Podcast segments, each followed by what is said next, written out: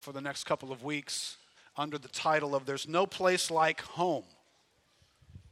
There's no place like home. You don't have to click your heels together to say that, but just I do want you to join with me. There is no place like home. Now, if I say that to you, what's home to you? What comes to mind? What's home to you?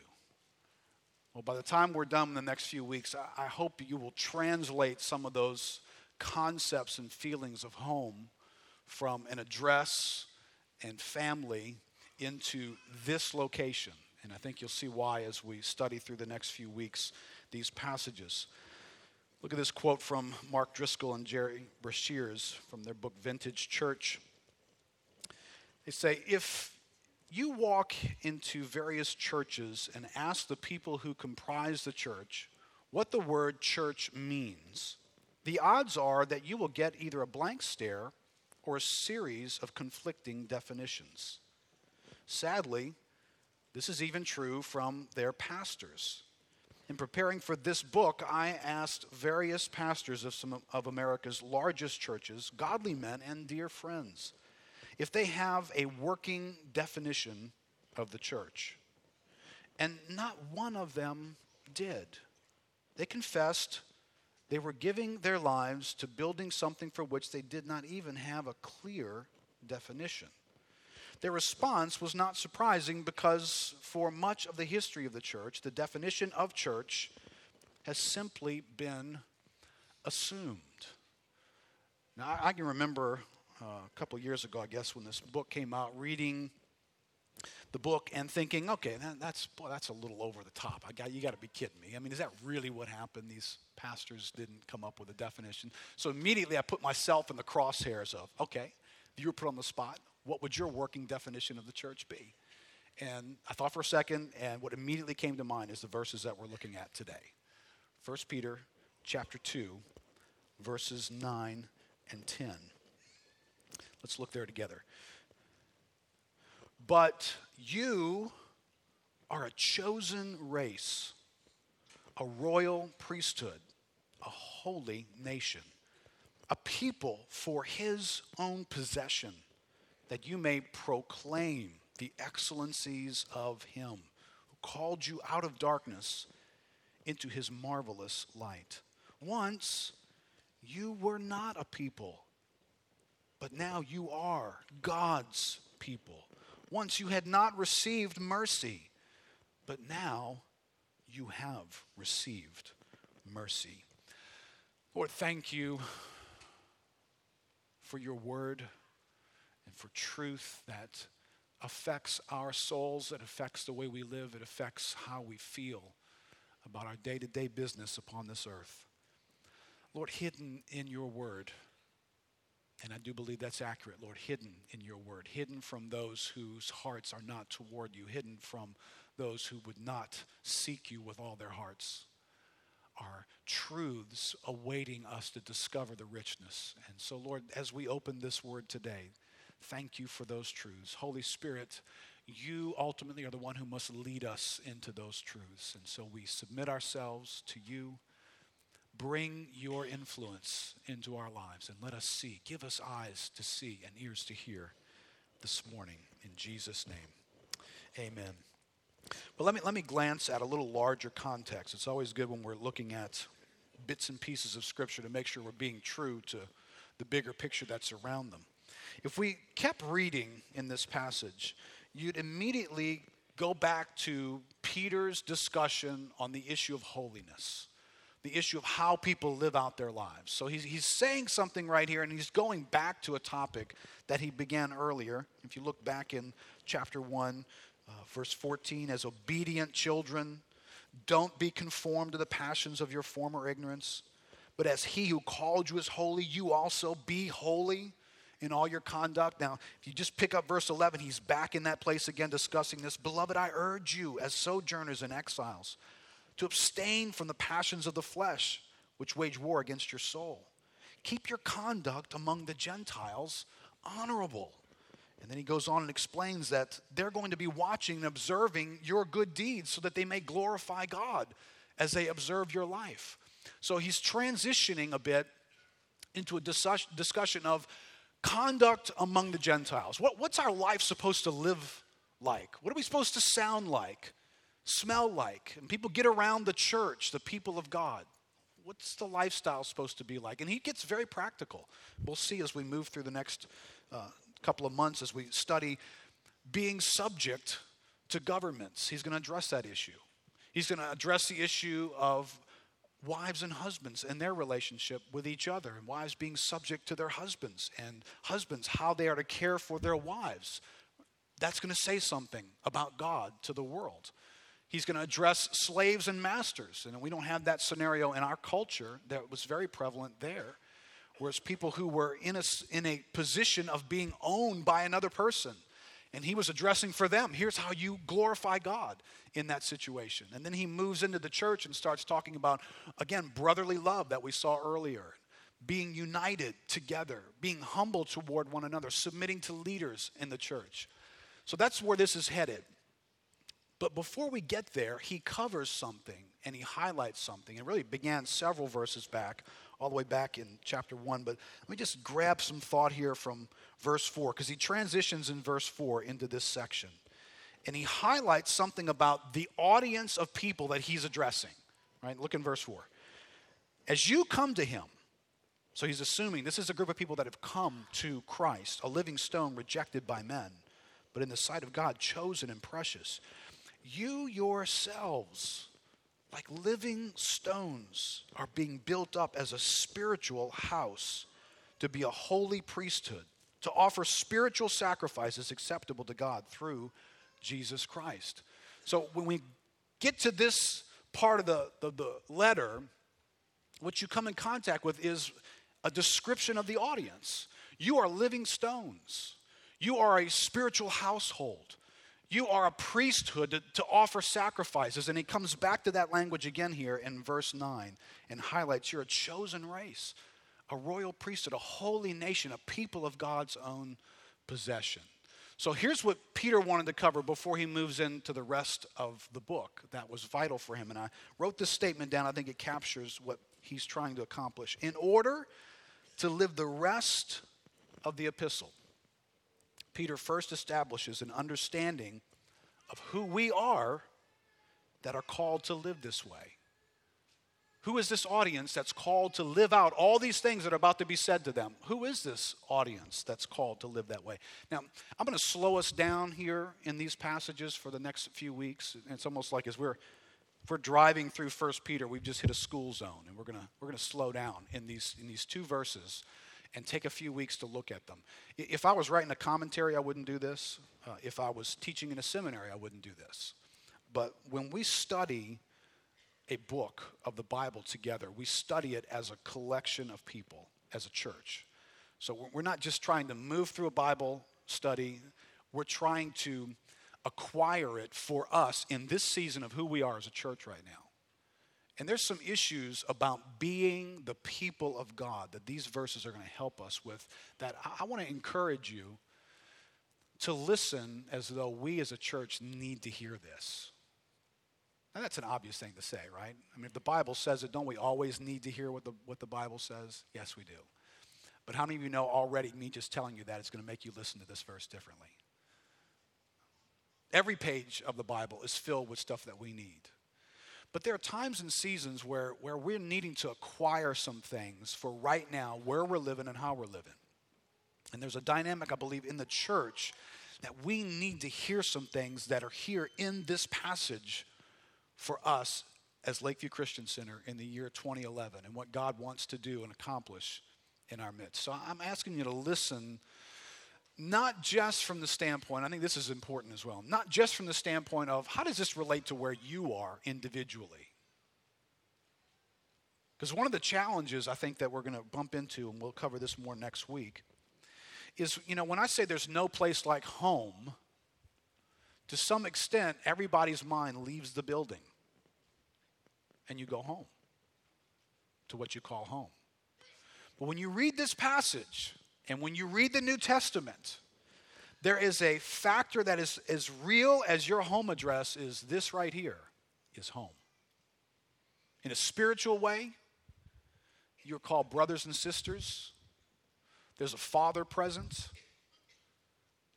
There's relationship dynamics, there's leadership components. And the Bible is going to use the terminology. This is you're a spiritual house. There's a family dimension here. Now, I, I think what the church suffers from is we fail to make this place home. We fail to make it feel like home. For even some of the most committed folks in the church, we may be committed to something, but we may be leaving out the dynamic that God intends for this place to be a home for people. People being brought in here as members of a home. They find their home here. You know, be appropriate for us spiritually to not just say, hey, welcome to church today. Great to have you guys. Be appropriate for us to stand at the front door and say, welcome home. You know, I don't mean this building, you know, right? This building is just a place for us to gather. It's kind of like the dining room table. You know, it doesn't make your, that doesn't define your family, but there's a, there's a component of gathering your family together and being together. And that's what we do here on a Sunday. So, what I hope we'll hear as we move through this is a greater understanding of what the church was intended to be and what each of us are called to play in its, in its function. Now, look at, look at the language that's here, because I'm going to really focus us in on just very few dynamics today. You are, all right, now this is a definition. This is what you are. So this is the defining moment in Scripture for a believer. You are these things. You are a chosen race. Some of your translations may say a chosen generation. It's the Greek word genos. And it has to do with a family, a people, a generation, a race of people. You are chosen, so there's a uniqueness about who you are, set amongst all the other races. You are a special, chosen race.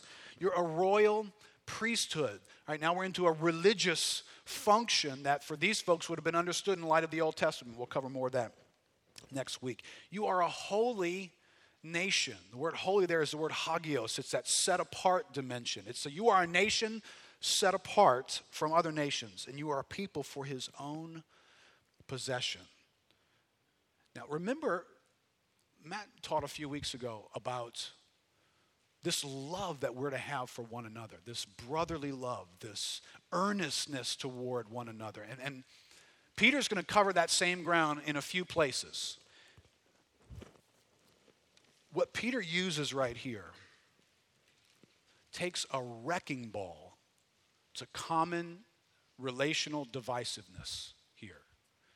If you will, he is, he is about as socially, politically uncorrect as you can get because he's going to talk about race, religion, and nationality all in one passage. He hits all of them. He talks about the fact that we are together as a particular race.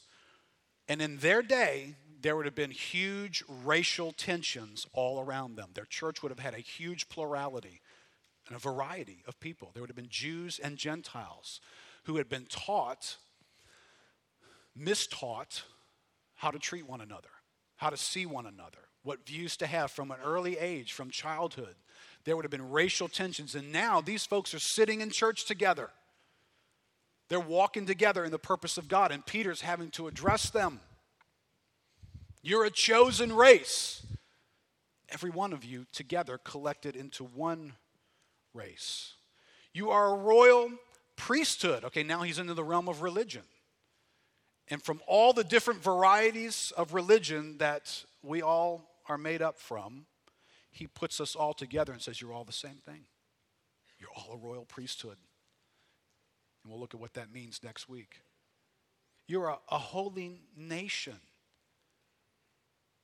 From all the nations that you come from, you're a holy nation. Right? I mean, you, you know something about nationalities. If you watch the Olympics, you got some loyalties going on in the dynamics of nationality.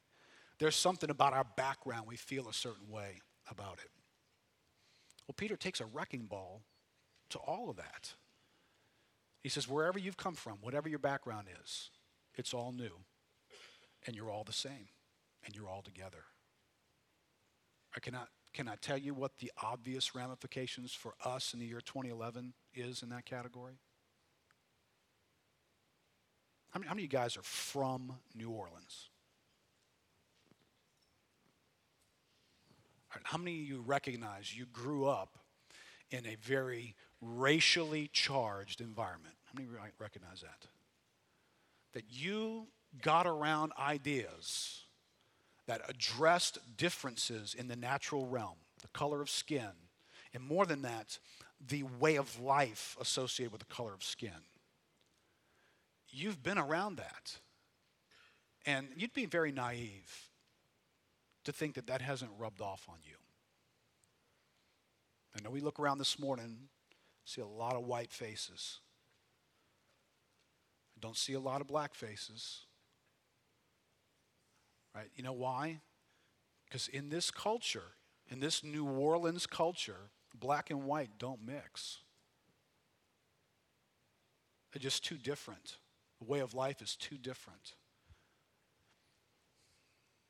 remember, I think I've told this story before. I can remember flying from back from somewhere on a plane, and Peter and I were together, and we were talking.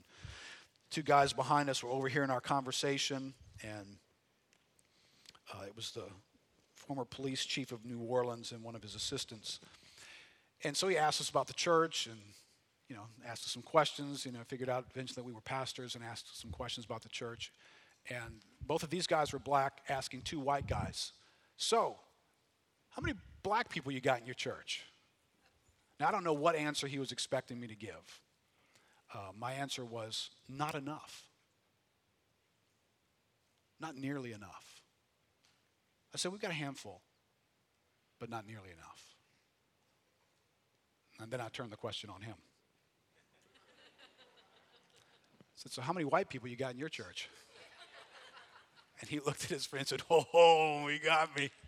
He said, We don't have any, not a one. See, because black and white in our natural fallen culture don't mix. You understand? Peter takes a wrecking ball to that and he says, You know what? I don't care what color your skin is. You are a chosen race of people. And you have that in common. Let me tell you something. You've got more in common You've got more in common with a believer who is from the tribal areas of Africa, who speaks a different language than you do, who's black, whose world is totally different in the natural than you are, but he's born again and you're born again.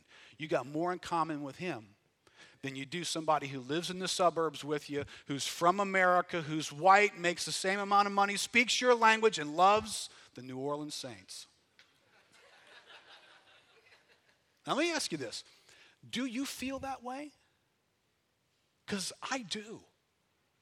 When I go to another country and interact with somebody there, the second I know that that person is a believer, I instantly feel something toward them. And I, and I expect that they feel that toward me, even though we've never met and their culture is different and they live quite differently than the way that I live.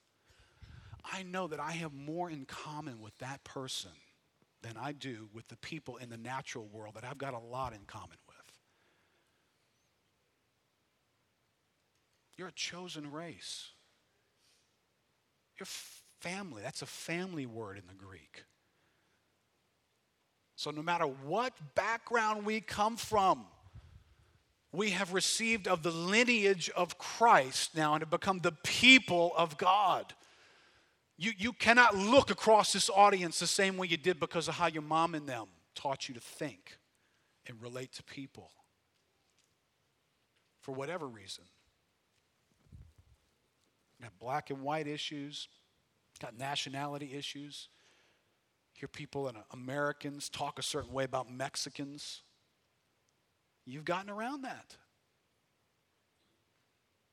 You're a holy nation don't be more eager to be an American than you are to be a member of this holy nation, to be defined by this holy nation. Listen, I'm grateful that I, I, live in a country that affords so much freedoms and ways of life.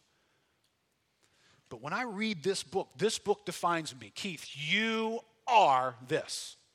You are a holy nation.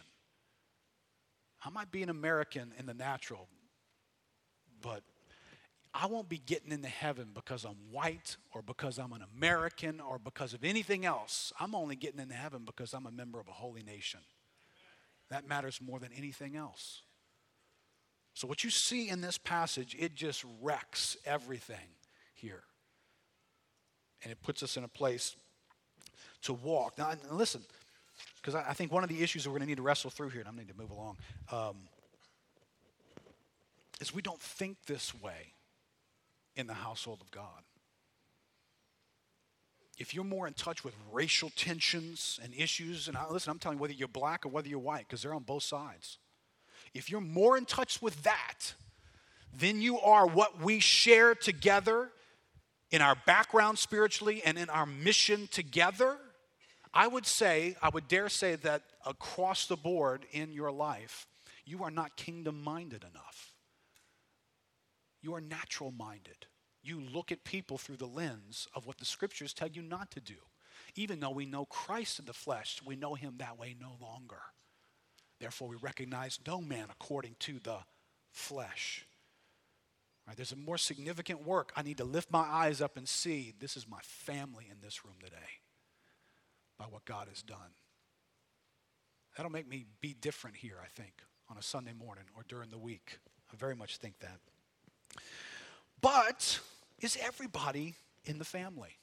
Right? There's, there's some language here. I want you to notice it. It's, it's an inclusive, exclusive nature of this passage. Now, we cannot overlook that, right? You are, each one of these things, you are a chosen race. Right? So immediately in your mind, you construct there's a race amongst many races, right? And you're a chosen one. So immediately you've got inclusiveness and exclusiveness just by that passage. You are a royal priesthood. You remember the concept of the priesthood? Those who descended from Aaron had the right to approach God uniquely, and no one else did. God created a priesthood where there was inclusiveness and exclusiveness by nature. God turns around now and says, You are a priesthood, so all of you have access, included access. However, not all do. So the very language here is inclusive and exclusive. It starts off with this, but you. But you, by contrast, you are something different than those who have been being discussed so far. You, have got to notice this kind of language in Scripture because it carries big, weighty implications. But you are this. Can anybody just pick the Bible up and read, start reading in 1 Peter chapter 2, verse 9? And when they're done, walk away concluding, I'm a chosen race. I'm a royal priesthood. I just read it in the Bible. It just told me that. Can anybody read the Bible that way? Is the Bible inviting everyone just to pick it up and read it that way? No, it's not.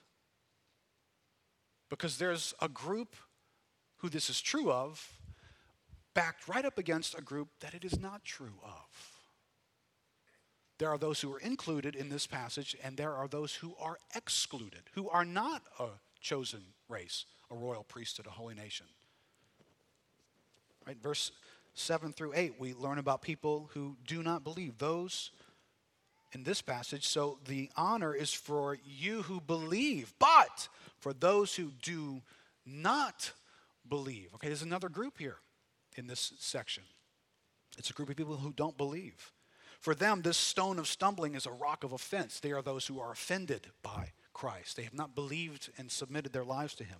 They stumble because they disobey. They're those who disobey the Word of God, and they were destined to do so. And so there's a collection of people. You keep reading in verse 12. We get this admonition to keep your conduct among the Gentiles honorable, so that when they speak of against you, they may see your good works. Okay, do you, do you see the language that's in the Bible here? I, I need you to see it with me. Can you nod your head and tell me you're seeing this? Because it's offensive. If there's one issue that people take issue with God, it's that he would dare to be exclusive about anything he does. It's, it seems, especially in a democratic society, it seems wrong on his part How can God have one group that's shown particular favor and another group that's not shown that? But whether I like the idea or not, I'm not ready to sell you on whether you like it or not. Do you at least see it? There are two groups in this passage. One is having some really cool stuff said about them, and the other is not.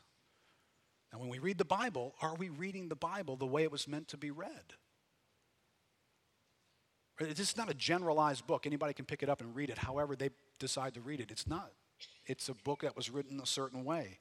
In the introduction to biblical interpretation, the authors say, in essence, the Bible is God's written revelation to his people. It records in human words what God has mandated for them. Do you realize that when you read the Bible? That's what you're reading. 1 Peter chapter 1 started off Peter, an apostle of Jesus Christ, to the elect exiles. He is addressing his letter to a particular group. It is not an all inclusive letter. It's not trying to include everybody on the planet in it. It is an exclusive letter. Now, now listen, this is an issue and it is a challenge for people to buy into this. The, there's an organization called the Pew Forum who does research in morality and religious issues. Here's what they've discovered 70% of Americans believe many religions can lead to eternal life. Many religions. Doesn't have to be Christianity, doesn't have to be centered on Christ. Many religions can lead to eternal life. 57% of evangelicals believe that. 83% of mainline churches believe that. 79% of Catholics believe that. It's uncomfortable to believe otherwise. It is. And so there's an appeal to thinking that God is just very broad minded and non exclusive. Matter of fact, this past week there has been a firestorm amongst evangelicals, uh, book writers in particular, and those who blog give you some thought here that maybe you don't follow. This is a, a blog written by a man named Scot McKnight, who's an author and professor at North Park University and actually has a pretty impressive background, written a number of books. He says this Whether evangelicalism was paying attention or not, it is now.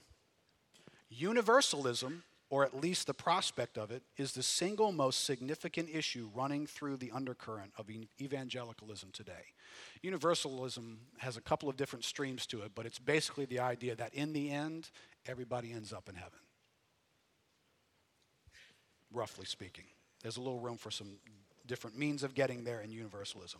But he's saying this is a big topic. This all became clear Saturday, just past Saturday, when some, some decided to accuse Rob Bell of universalism on the basis of excerpts of his book that's soon to be released. His book's titled Love Wins, a book about heaven, hell, and the fate of every person who ever lived. And on the basis of a video and the book's description at HarperOne, the publisher. So while this new story is about Rob, I want to, be, I want to contend it is even more about the significance of universalism. Now, he's a professor. He goes on and says this My own estimation is that somewhere near 75% of my students, many, if not most of them, nurtured in the church, are more or less universalists. They believe in Jesus and see themselves as Christians, but don't find significant problems in God saving Muslims and Buddhists or anyone else on the basis of how God makes such decisions. The Baylor study of religion, and if my memory is correct, asked a question or two that reveals that an increasing number of American evangelical Christians think the majority of humans will be saved. That's the issue, and Rob Bell had the moxie to write a book about it. He's rattled cages with his promo video, and he will undoubtedly stir the waters in the book. Now, let me read you his promo video, but let me tell you who Rob Bell is just for a second. Right, this is how the book informs uh, of, of this author. Fans flock to his Facebook page. His Nooma videos have been viewed by millions, and his Sunday sermons are attended by 10,000 parishioners, with a downloadable podcast reaching 50,000 more. An electrifying, unconventional pastor whom Time magazine calls a singular rock star in the church world. Rob Bell is the most vibrant, central religious leader of the millennial generation. Now, in his book, Love Wins, um, Bell addresses one of the most controversial issues of faith, the afterlife, arguing that a loving God would never sentence human souls to eternal suffering. With searing insight, Bell puts hell on trial, and his message is decidedly optimistic. Eternal life doesn't start when we die, it starts right now, and ultimately, love wins. Now, Rob did a, a video, and he does that frequently, and promotes his book, and it's a very provocative video. And let me just read you the transcript of the video. He says, Several years ago, we had an art show at our church, and people brought in all kinds of sculptures and paintings, and we put them on display. There was this one piece that had a quote from Gandhi in it, and lots of people found this piece compelling. They'd stop and sort of stare at it and take it in and reflect on it. But not everybody found it compelling. Somewhere in the course of the art show, somebody attached a handwritten note to the piece. And on the note, they had written, Reality check, he's in hell. Gandhi's in hell? He is? And someone knows this, for sure, and felt the need to let the rest of us know?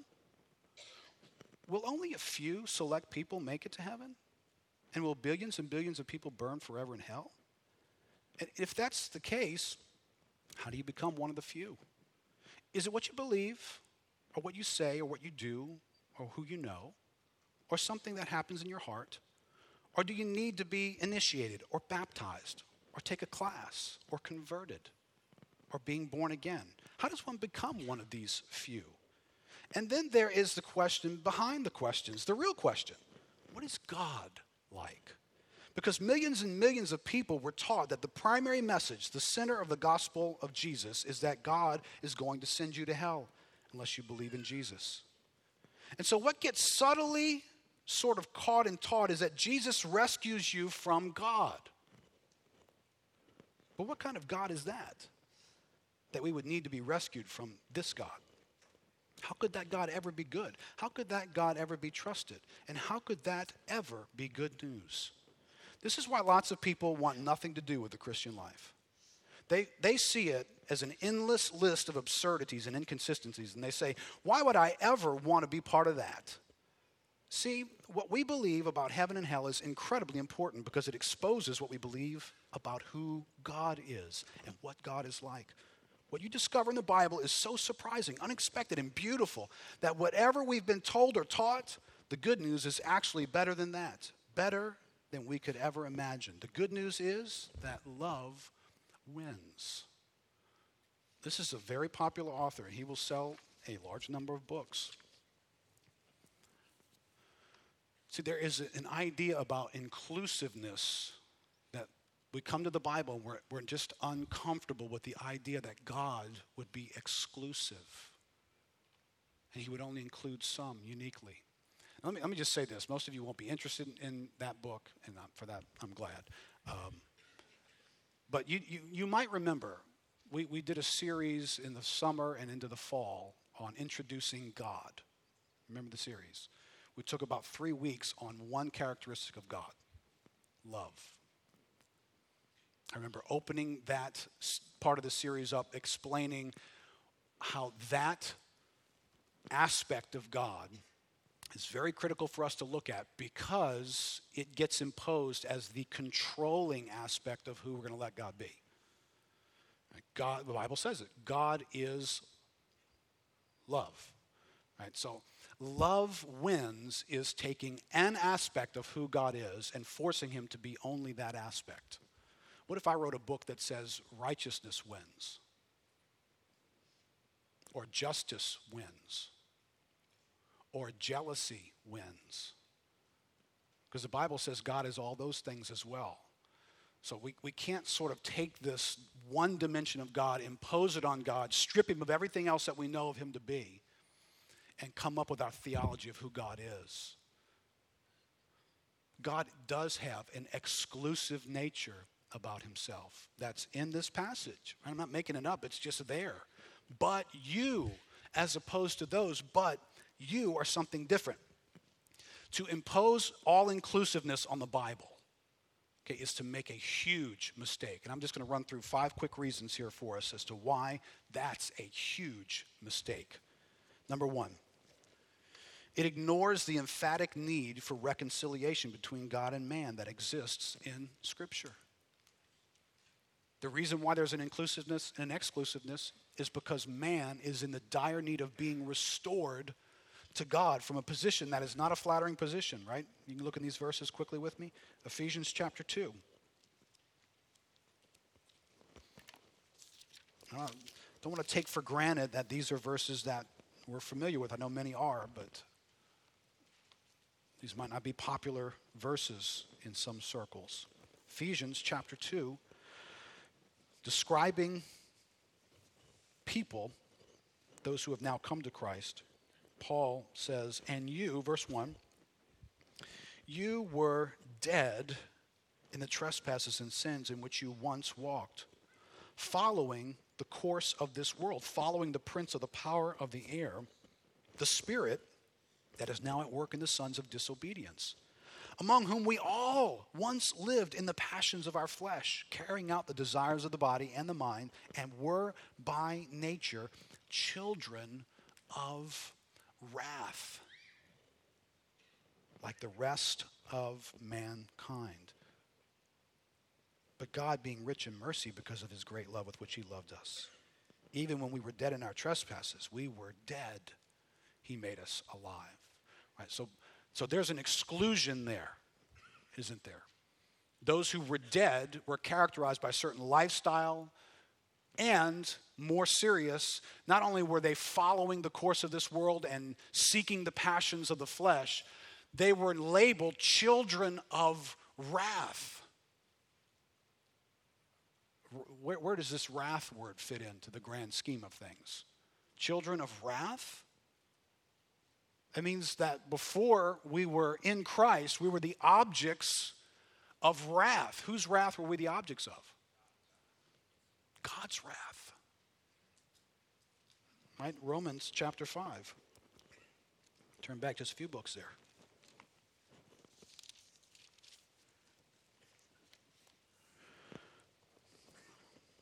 Romans chapter 5, verse 8. But God shows his love for us, and that while we were still sinners, Christ died for us. Since therefore we have now been justified by his blood, much more shall we be saved by him. From what? From the wrath of God. Right? Now, Rob Bell in his video makes that sound absurd. It's not like, what kind of God is this that you've got to be saved from him? Well, it's the God of the Bible. Now, listen, this is, the, this is the giant mistake, the giant mistake that gets made here. Is when we as human beings figure out our own definitions for things like love, and then we turn to God and we impose them on Him. We say, God, you love like we love. And there's no way I would love like that. So there's no way you can love like that. Uh, probably the most important thing in introducing God was to remember that, remember that word we took a week on? Kadosh. God is holy. He's not your next door neighbor. He doesn't descend from one of us. He is different and he is perfect in all that he is. So be careful that you don't take some man conceived small idea and impose it on the eternal, enormous, perfect God and say, God, you can't be like that. Now, there's something very right about a God who loves the way God loves and who is also wrathful as well. It's right. As a matter of fact, can I say this? You know, some of us struggle with that. We're going to, for those of us who are included, who are in Christ, we're going to stand around the throne of God and we're never going to run out of gas celebrating who God is all of who God is, we will embrace and enjoy and honor him.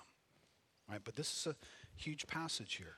We were justified by his blood, much more shall we be saved by God from the wrath of God. For if while we were enemies, we were reconciled to God by the death of his son, much more now that we are reconciled, shall we be saved by his life. Do you hear the inclusiveness and exclusiveness there? We are now reconciled. At one point, we were not. We were not always on good terms with God. And the Bible speaks of a, of a necessity. Be restored to God. That's the heart of the gospel, is to be restored to Him, to be reconciled to God. As a matter of fact, it's our mission to appeal to those who are excluded from, to become included in the kingdom of God. 2 Corinthians 5:20 Therefore we are ambassadors for Christ God making his appeal through us. We implore you on behalf of Christ be reconciled to God. If the Bible is all inclusive and God is all inclusive well it ignores the emphatic need for reconciliation between God and man. Second it eliminates the gospel defining moment of new birth the receiving of resurrection life. It ignores that. The Bible doesn't ignore that. The Bible makes that a key central figure for our lives. Listen, I, I grew up religious. I grew up going to church. Grew up living and believing in certain moral dynamics. I grew up believing in a God whose son came. I grew up believing a lot of those things. I lived a huge portion of my religious life never knowing I needed to be born again. You remember the story of Nicodemus, the man who's a Pharisee? He's a teacher of the nation of Israel in the New Testament. He's probably a decent man, hardworking guy, he seems to care about people. Jesus says, You're a teacher of Israel.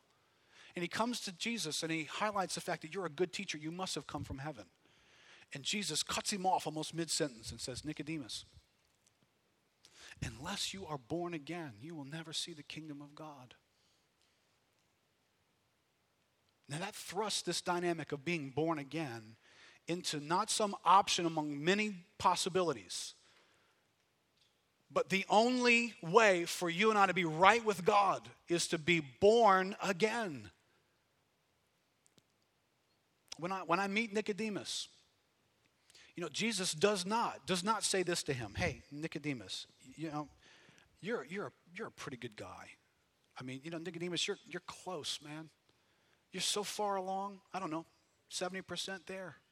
You just need like a little 30% adjustment in some of these areas of your life. You just need to begin to think a little differently here and practice a little bit differently there.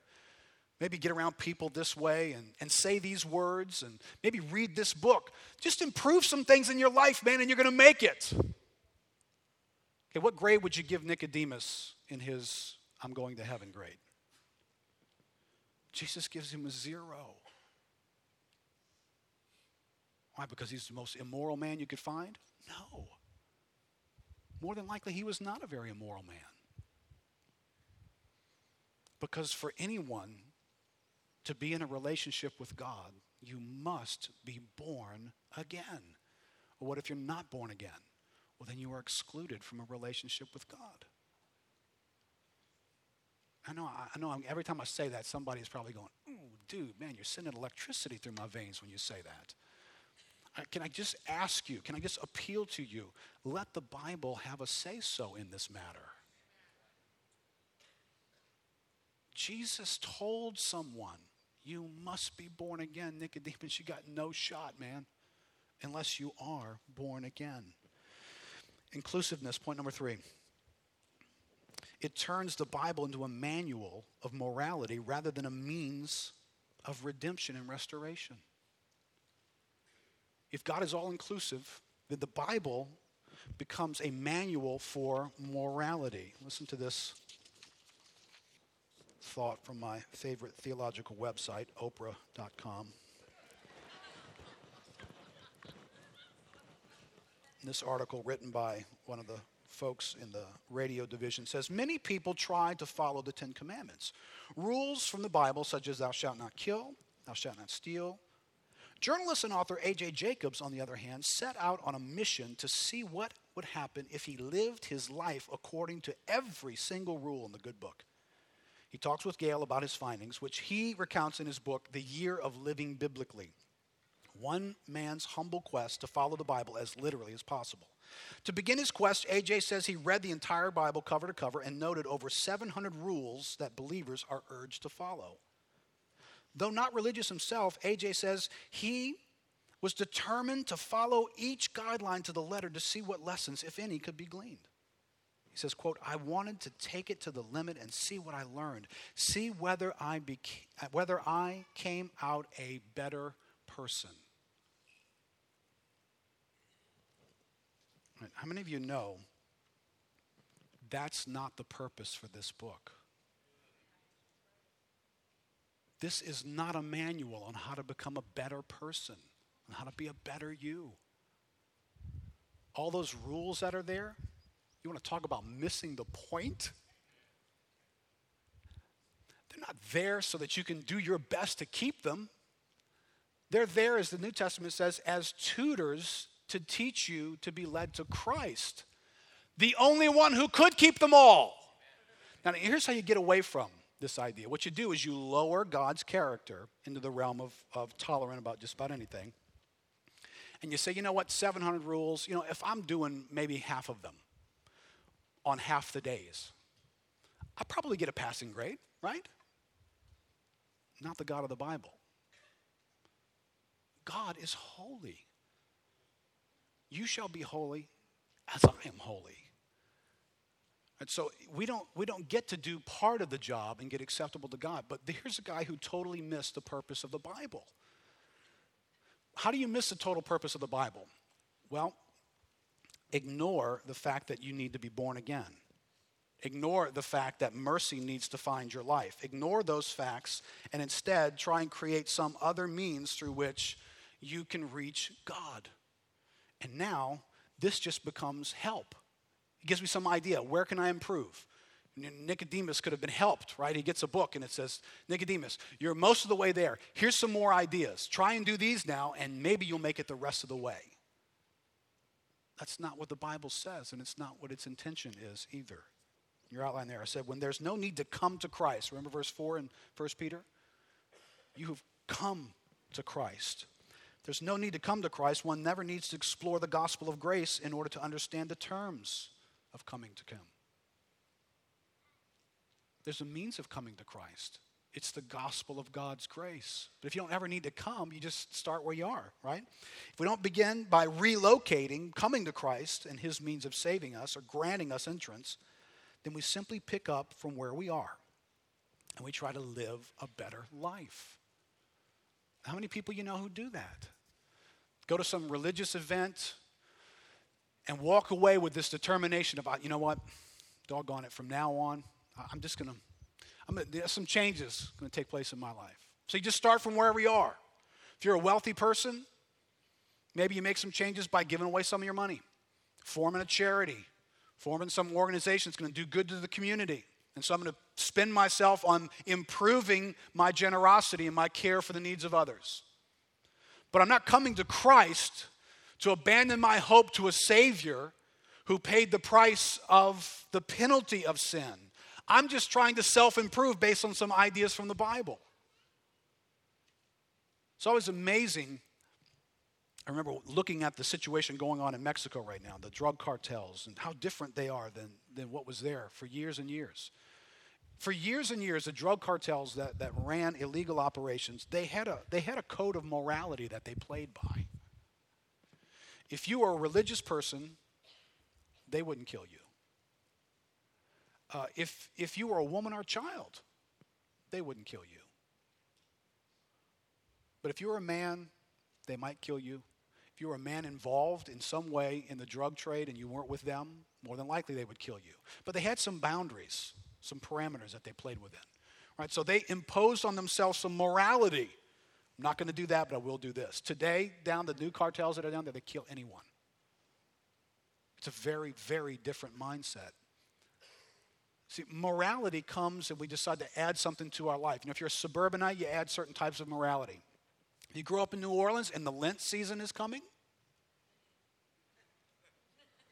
Listen, do you, do you come to Christ abandoning all hope but in Him to completely forgive you of your sins and make you acceptable before God forever? Or do we go through a season where we're just going to try and self improve a little bit? See, self improvement is everywhere in humanity, and we don't want to abandon that idea. So we keep it, we hold on to it. Remember, though, Christ never needed to come for people to practice the art and craft of personal self improvement. People all over the world adjust their morality without any acknowledgement of Christ at all. What Christ came to do was critical and different than that. Point number four this inclusiveness diminishes the hope we are to have in the covenant promises of God. God has made promises, they are not all inclusive promises. They are covenant promises to his covenant people. Look at this thought related by John Stott. He says, God's promise to Abraham was, I will bless you.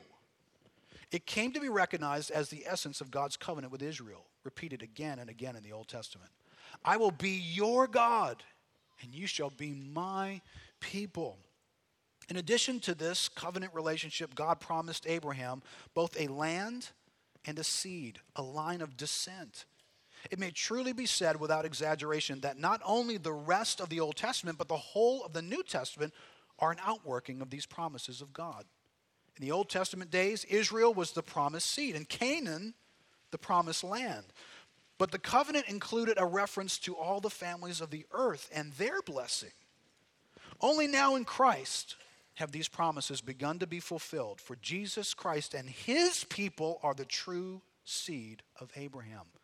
As Paul wrote to the Galatians, if you belong to Christ, then you are Abraham's seed and heirs according to promise. When God came to Abraham, God selected Abraham and made a covenant promise to him and his descendants. It was not an all inclusive promise or covenant. And we find out in the New Testament, we are the recipients of that covenant, the promise that God made to Abraham, who believed in God by faith, would transfer down the lineage to us we are the recipients of this special blessing and privilege and covenant made by God.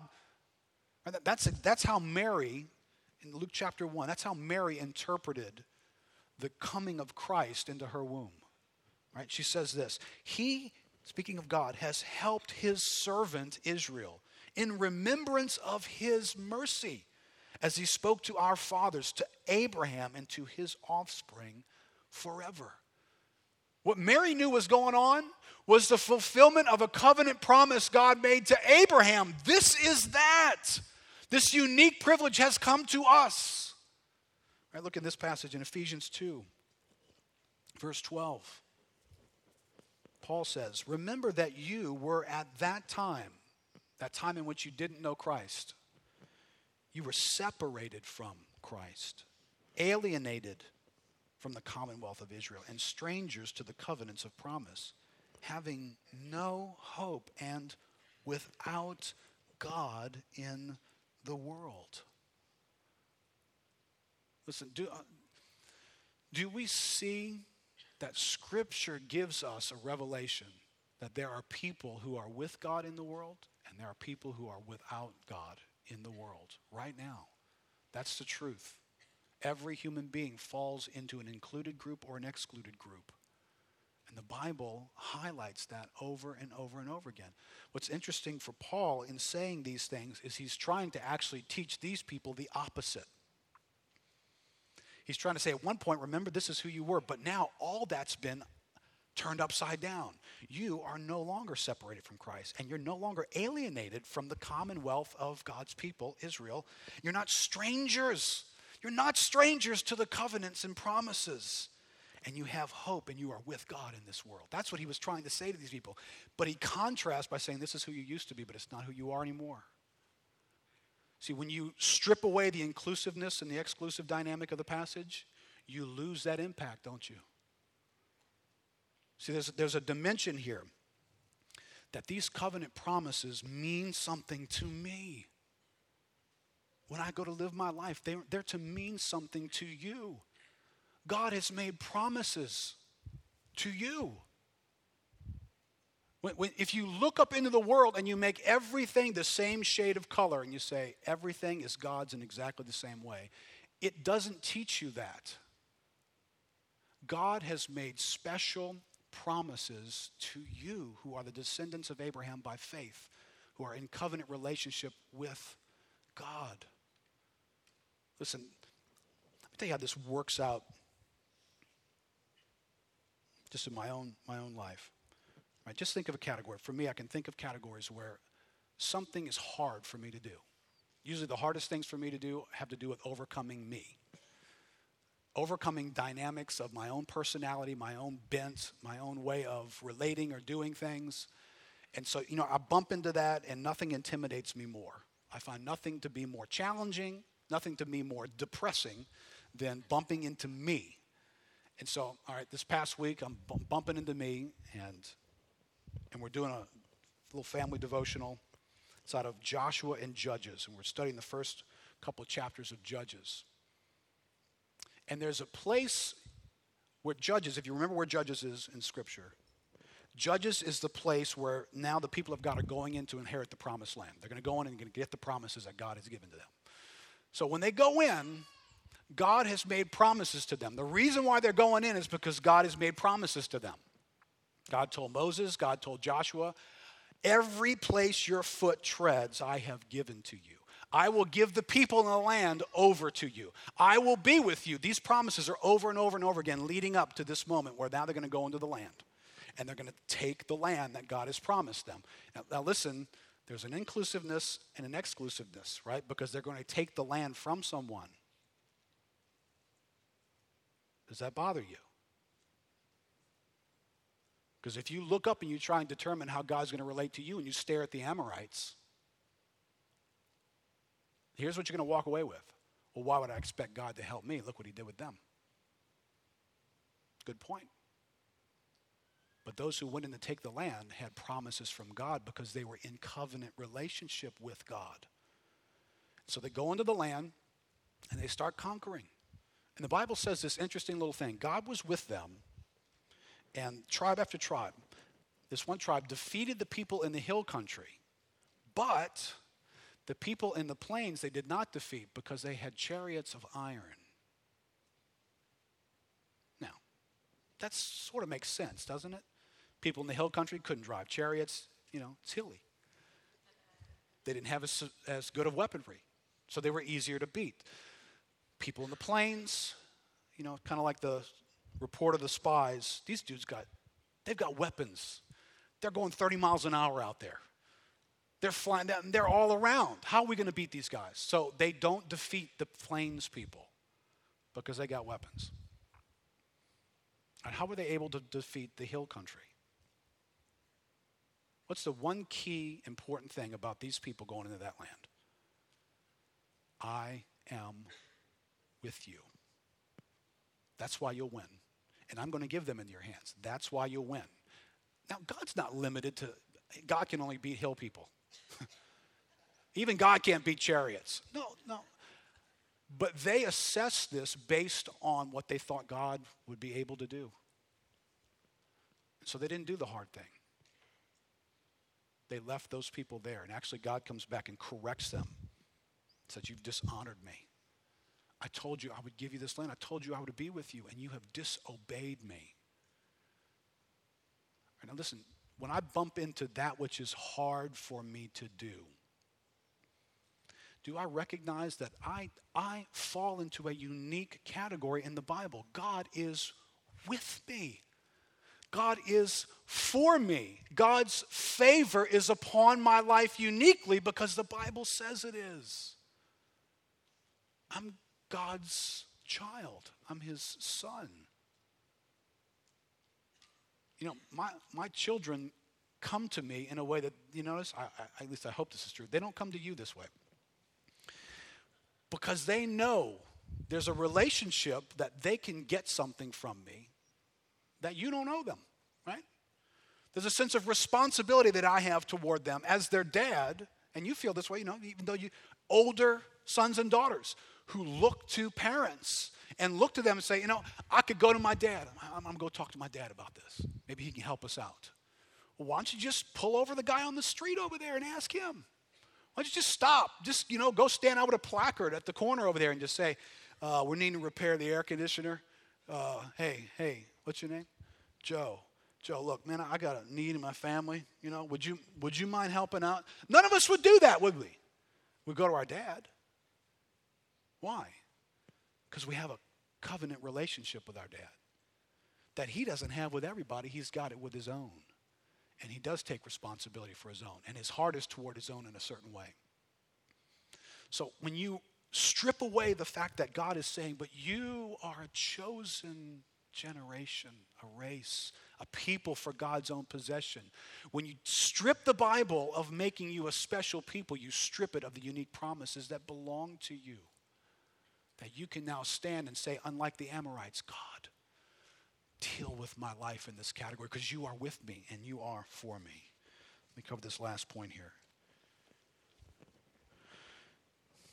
We miss this language in Scripture, this inclusiveness, it ignores the unique relationship that we share as the people of God. And this is where we'll end up going next week. When God makes us a people together, He gives to us an exclusive and unique relationship because we're His people. We relate to one another differently. A couple of thoughts I just threw in there quickly. There's unique care and responsibility for fellow family members. I want to spend a good bit of time there. In this room are a people that God has made family. We belong to the genus, the family of God. So, as we tweak out some of that thought next week, it is because God has brought us in. He's called us out of darkness into His church.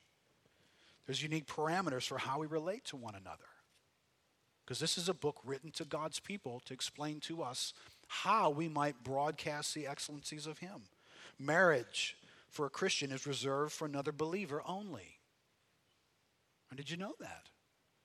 You read the Bible, you find out that within the household of God, God says, do not marry outside of the household. Marry only another believer. Only join your life in that way to another believer. The scripture prohibits suing one another before the courts of the world. Did you know that? The scripture calls for the church to discipline the believer that's in the church, but not the unbeliever. Have you seen that dynamic in Scripture?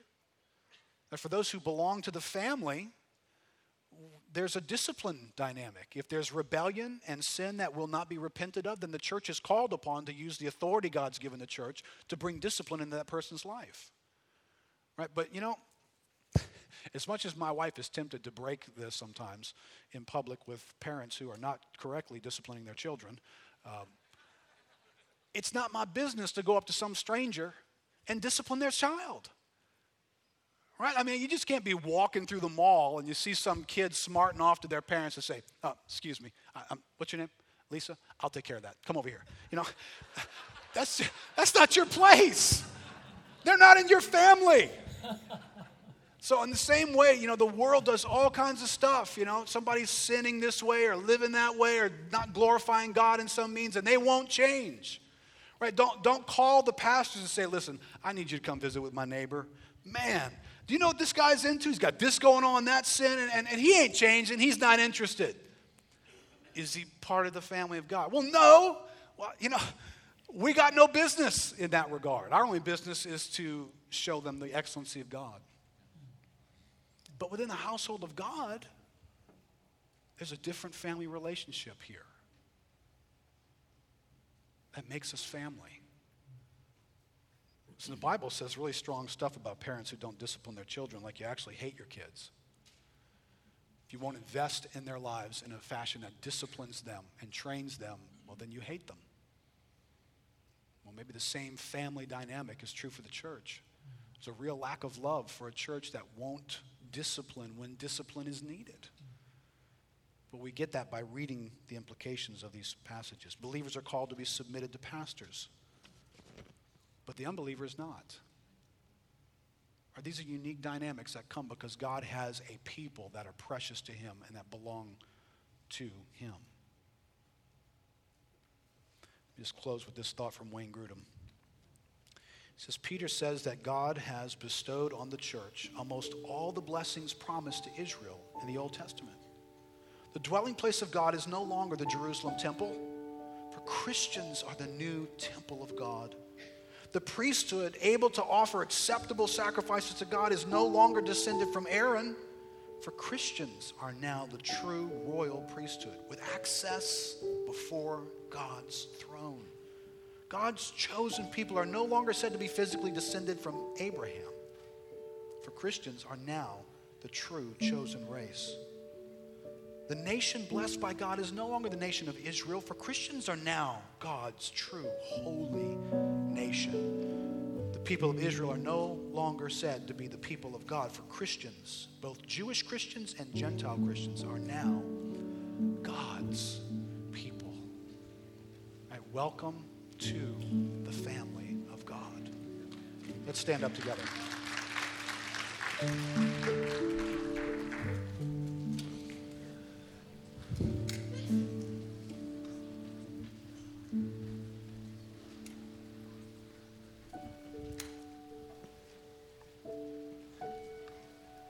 Thank you for your word. Thank you for it. It's informing us and giving us insight into the way things really are. Lord, thank you for telling us who we really are. Lord, without knowing that, it seems impossible for us to be subject to one another and husbands to love wives a certain way. For us to submit to governments that are corrupt. To love people in deep, brotherly, affectionate ways, to be united together in one purpose. What it seems that vital to all that activity and all those functions is you telling us about who we are a people that belong to you, uniquely called out given relationship with each other. Lord, I pray in the weeks to come that will become more and more precious to us. Our eyes will be open to see here at Lakeview Christian Center in this season of our existence together as a family what it really means to be a family to one another. What it means to be the people of God, a household.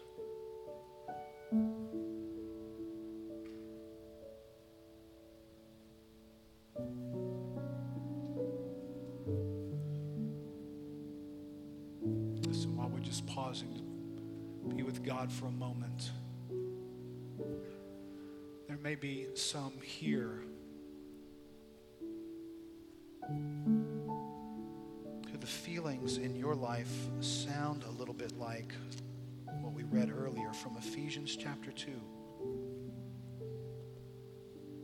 A people that were, as Paul said, at that time separated from Christ,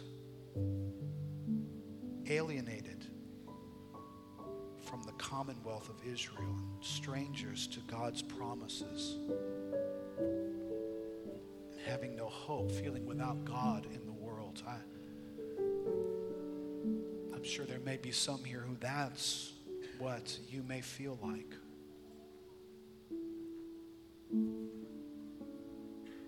You're more in touch with feeling apart, separated. Life doesn't feel like it has a whole lot of hope, and, and you don't even feel like God is near.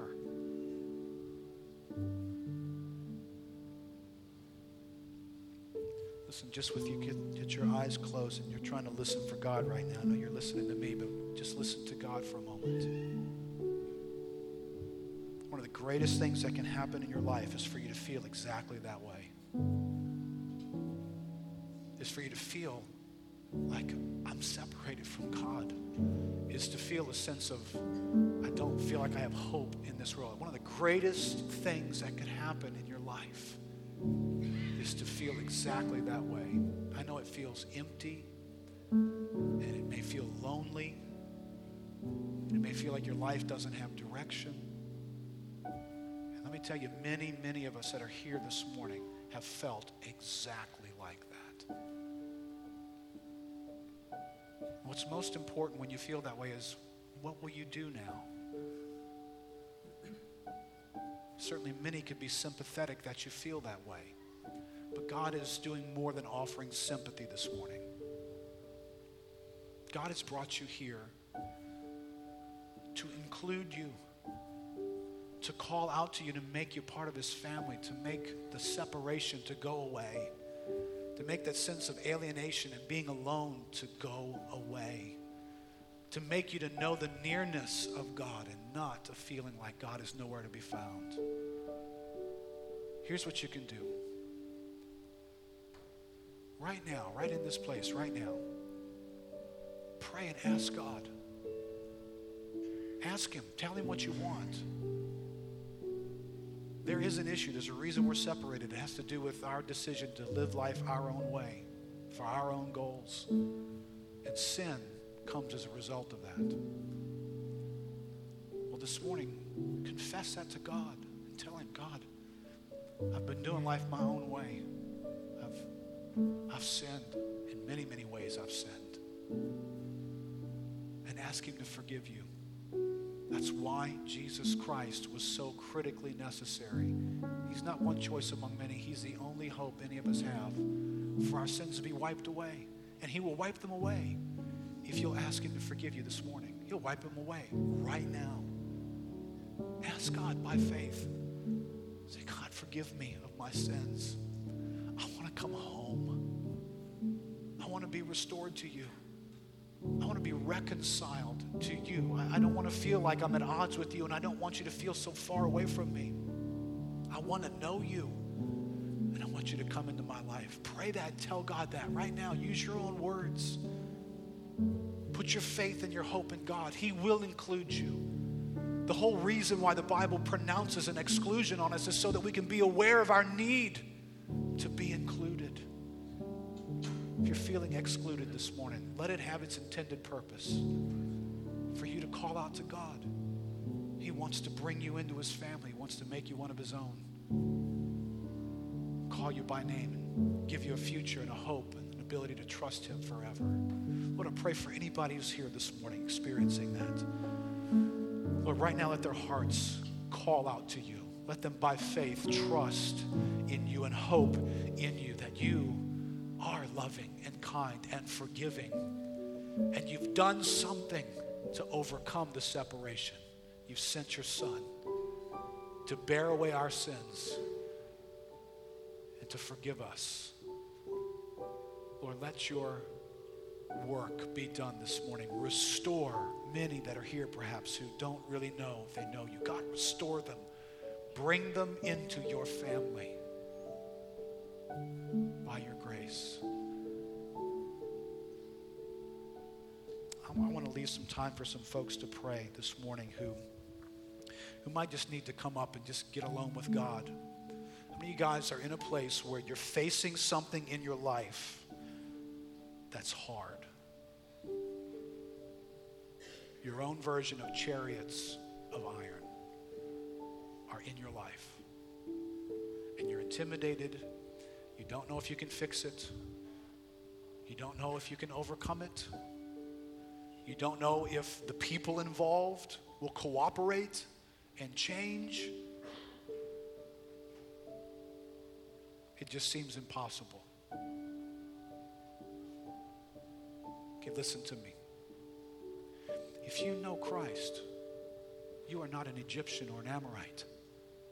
You are a covenant member of God's household. And He has made promises to you. He will be with you, He is for you. He will accomplish things on your behalf because He's promised you that He would. Do you see uniquely that God is pronouncing to you, you are a special possession to me. You are my people. Joshua, you are my people. Go into that land. If you're here this morning and you're facing some chariots of iron, I want you to come do some business with God. I want you to just come kneel before God and I want you to talk to your soul. I want you to convince yourself of what the Bible says is true. God is for you. God is with you. He will not forsake you, He will not abandon you.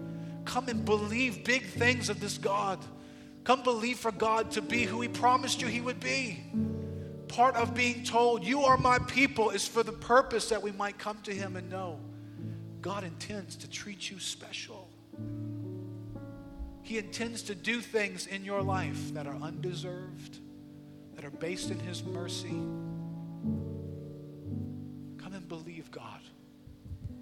Come and wrestle with the feelings that this is impossible. Come and believe God. If you're here this morning, go ahead and come. Matt's going to close us in a song. And I'm just going to dismiss folks after he's done. But you can stay here as long as you need to to talk to your soul about this God who is for you. Lord, thank you. Thank you for the specialness of who you are to us and who we are to you. Chosen, a race and a priesthood, so that everybody here this morning can have access to you. The preacher doesn't have better access, no one's got better access. Lord, we belong to you. Those coming this morning access equally the throne of grace. It has been thrust open by the cornerstone, the one in whom we have put our hope and our trust. So, Lord, meet with us and stir our faith again to trust and hope in you. In Jesus' name. We're going to sing a song this morning that might not be very familiar, but it's been sung by the church for hundreds of years. This song celebrates the fact that though Christ's presence is holy, God's presence is an, a place where that is full of awe. In this song, ask the question How were we made, sinners, to stand in the presence of a holy God? How were we brought into covenant family relationship with God? And it celebrates the gospel as the answer to that. Let's sing this together. How sweet and awful is the place with Christ within the doors,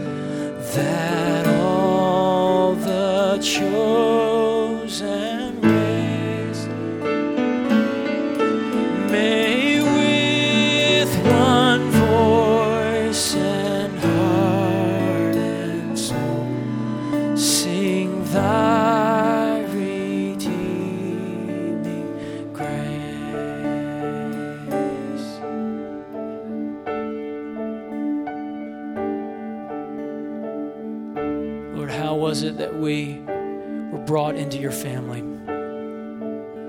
How are we included in this chosen race, this royal priesthood, this holy nation? Lord, it was your mercy. We are not a greater people, a wiser people, Lord. You chose us because of mercy, and we pray that you would go on, Lord, drawing to yourself those who have not yet known. Lord, those who are not yet singing with one heart and voice your redeeming grace. Bring them to this wonderful place. Lord, bring them home where together we will lift our voices, one race, one nation to our God and Savior and praise you for mercy. Amen. God bless you.